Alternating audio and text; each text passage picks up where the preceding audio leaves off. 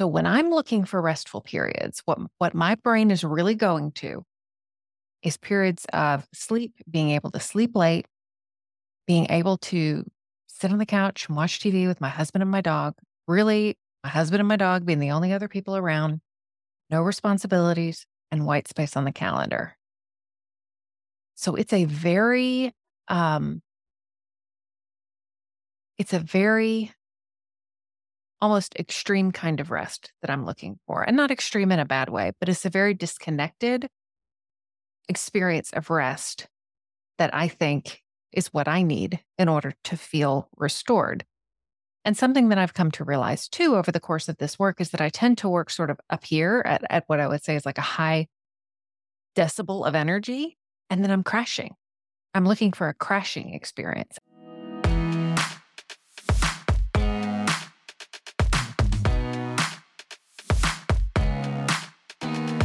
Welcome to Not Your Mama's Midlife Podcast with Stephanie Lee. On this show, we're going to talk about the experiences of high achieving women and men across industries and lifestyles who are at about the midpoint in their careers and are no longer satisfied to let life happen to them. Together, we're going to purposefully create the second half of our lives by addressing burnout and overwork, by getting clarity on how we're creating the experience of our lives, specifically, how we're conspiring to keep ourselves stuck, articulating what it is that we really want for the second half of our lives, and developing a plan to achieve it.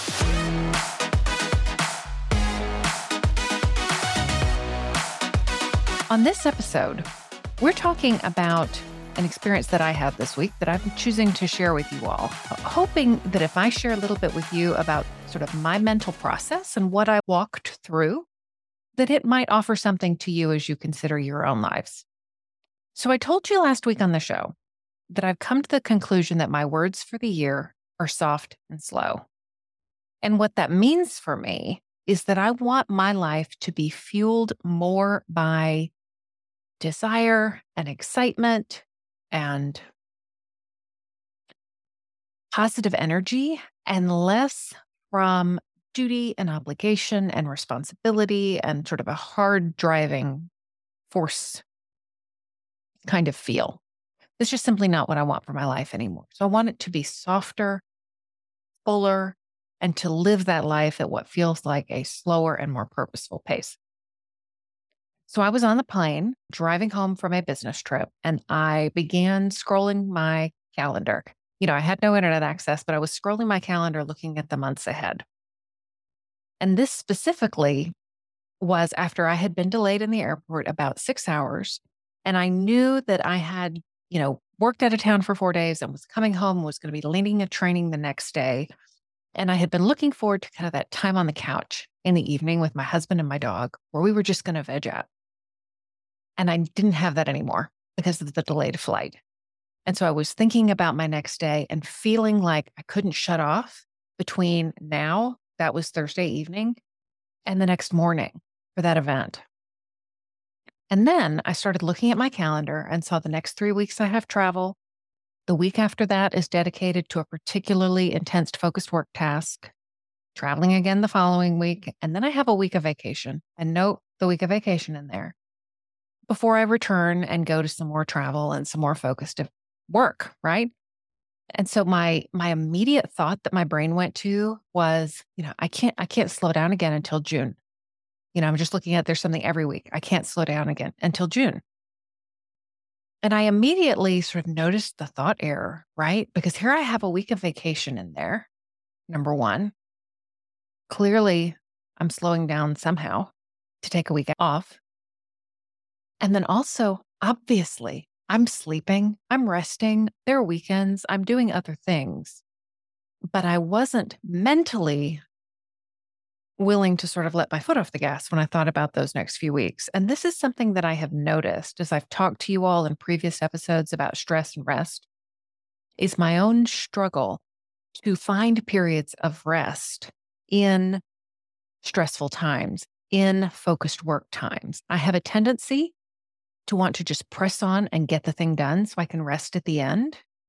Even though what I know and what I knew, frankly, Thursday, looking into going into the Friday training, was if I just keep pushing, it's actually really hard to come down from that on the back end. So I knew I wouldn't really feel very relaxed Friday evening because I'd still be sort of buzzing from that frenetic energy. And so I, I, I was thinking, as I do, and journaling and asking myself questions. I've talked about coaching myself on the podcast before, and certainly that's something I want to share more of with you all in the future. But I was basically coaching myself and asking myself questions. So, like, what's going on here? When I say I'm not going to have any periods of rest until June, what do I really mean? And so when I'm looking for restful periods, what, what my brain is really going to is periods of sleep, being able to sleep late, being able to sit on the couch and watch TV with my husband and my dog.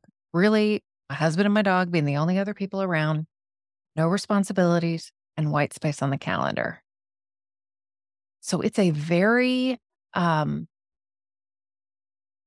it's a very almost extreme kind of rest that I'm looking for. And not extreme in a bad way, but it's a very disconnected experience of rest that I think is what I need in order to feel restored.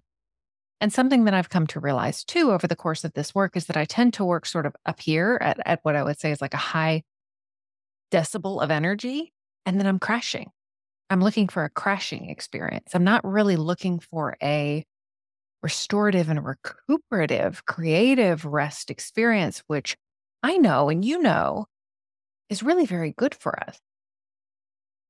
So I saw that dichotomy. It's either on or off, full blast, or stopped completely, sort of redlining my engine, if I were an engine, or turning it off. And that, you know, as a coach, the posture I take with something like that is curiosity. It's interesting. So, why is that the case?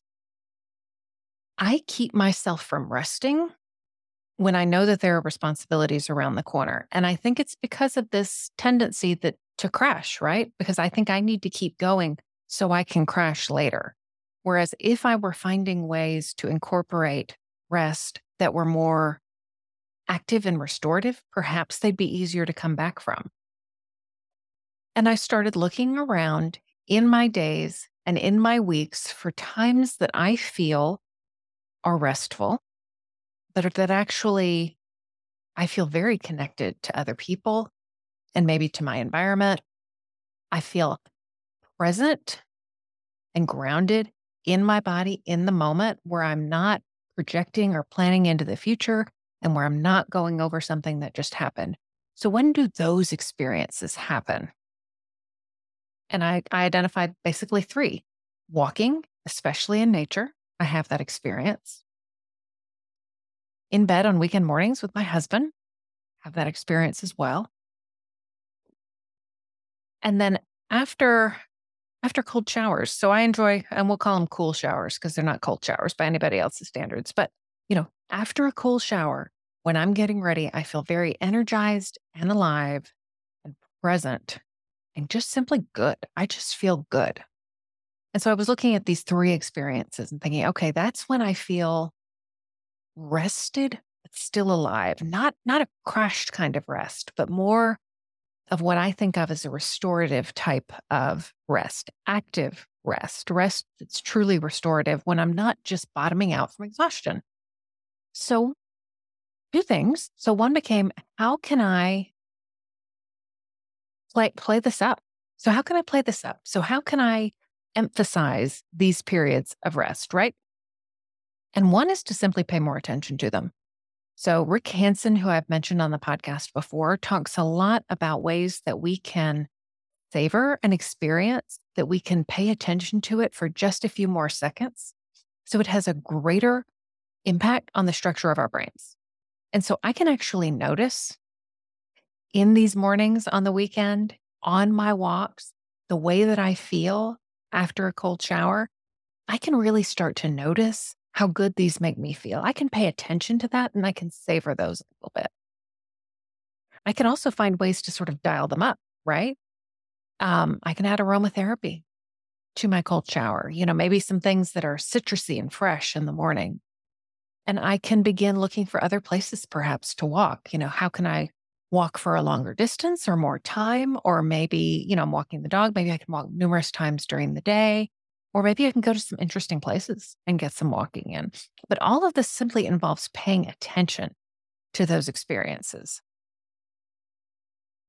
And then my brain did as y'all's do, I'm sure, which is thinking, well, if a little bit is good, more is certainly better. And I began thinking about what are the characteristics of these types of rest for me? And what do they sort of hint at that also might be a restful experience in the future? So for me, again, it was about being present, being very much um, comfortable in my body, my mind not rushing to the future, also not hanging out in the past, and feeling simultaneously restful, but also alive. And I noticed how much each of these things had to do with comfort and aliveness in my physical body. And so I started thinking about things like sauna as another option, massage as another option that's available. And then certainly exploring some of the trails and hikes, things that we have available in the Atlanta area. So it gave me some ideas for the future about how I might get some more time and rest in. Now, also, the thing is, I don't blame myself for needing to crash. I see the intensity and the rigor of my schedule and what has been like, not only now, but for years. And I recognize that there's a reason that I'm choosing to crash. There's a reason that I'm doing that. And so I don't want to discount that either. In times that I'm resting and it's restorative, it's a, a feeling of being active, perhaps creative, um, connected to nature, connected to people, connected to my environment, but also relaxed and yet simultaneously active and vibrant, energized. So I'd love to know how this lands for you, whether or not you think there's some application in it for, for your life. When you think about the type of rest that you need to recover from the active work, the focused work within your life, what are those activities? What are the activities you're most looking forward to for rest? Because I think a lot of us are crashing on the couch. What is the environment in, within your body? How do you feel when you're engaging in focused work? If it were an engine, would you describe yourself as up in the yellow? Would you describe yourself as redlining? Are you comfortably within the green area? What does that feel like for you? What what does the experience of it look like for you? And additionally, if you are finding yourself getting up into the higher RPMs, are you able to bring yourself down into the green? Are you able to just drive, as it were, as a slower pace? Or is it a challenge for you to come down once you've gotten into that redlining zone? And if you take a look at the ways that you offer yourself rest and restoration, what are they? What are your favorites? And then what is similar about them? So I told you for mine that it's being out in nature, feeling connected, feeling relaxed, but also feeling alive, and usually a groundedness and a sense of presence in my body and my mind, not going to the future and going to the past. So for yours, what are the characteristics of the ways that you find rest? And then how do those characteristics perhaps inspire you to find other ways to integrate more meaningful rest within your own schedule? So, what I'm hoping is that by recognizing and by bringing awareness to these types of rest within my schedule, that I'm able to get a greater benefit for them. Just bringing awareness, bringing acknowledgement, enjoying and savoring them more. I'm also hoping that it allows me not to redline quite as much. Perhaps I can become a little bit less rigid and more flexible so that even when I am focused and expending a lot of energy, I can kind of bring that down into a relaxed state. So I'm not expending so much intense energy when it's not useful for me. Because I would like to work from a place of excitement, energy, desire, and less from that place of hard driving, grin and bear it, you know, get to the finish line, you know, that sort of hard driving energy that just causes, I think, the redlining to show up in our lives. But I also have to realize the redlining, as I'm describing it, it's there for a reason. It's actually served me. It has been a way that I have shown up professionally And personally, as someone who has a reputation for being able to get things done, it has allowed me to be a professional. It has allowed me to be relied upon, to be efficient and effective. But it's also okay that I can see ways that it's not serving me now and that I can choose to do things a little bit differently. That style of working, that expenditure of energy, that driving force got me where I am today, but it isn't going to take me to where I want to go next. It isn't going to fuel more softness and slowness as I go into 2023. I'd love to know what your thoughts are about this episode. I'd love to know whether this resonates with you, whether it doesn't entirely, whether my description of redlining is something that you experience as well. And so I want to tell you a little bit about what I'm offering. So, right now, through the month of March, I'm offering small wins for big results coaching packages. This is a short engagement coaching package of just three sessions, 50 minutes apiece for $497. And in these sessions, we're going to be very purposeful about going after a small win something that you would like to break through, an area of growth, a decision. Perhaps there's something that you're just trying to get your mind around. You're not really in the mood right now for a long term engaged coaching package. But boy, if you could just tackle this one thing, if we could even create a plan to tackle this one thing. So I want to make that available to you because the things that have made the biggest difference for me since I got involved in this personal development work have been the small changes those small changes snowball into big results. And I'd like to show you how. So reach out to me via Facebook, email me at stephanie at stephanieleecoaching.com, and let's get your session scheduled. Thank you so much for listening to episode 35 of Not Your Mama's Midlife Podcast. I hope you join me back here next week on your favorite podcast platform or YouTube for our next episode. And if you're enjoying the episode, please tell a friend about the podcast. And if you're really enjoying the episode, please leave us a review on Apple Podcasts. It really helps others to find the show. Thanks again. I've enjoyed spending this time with you this week, and I look forward to chatting with you again soon. Bye.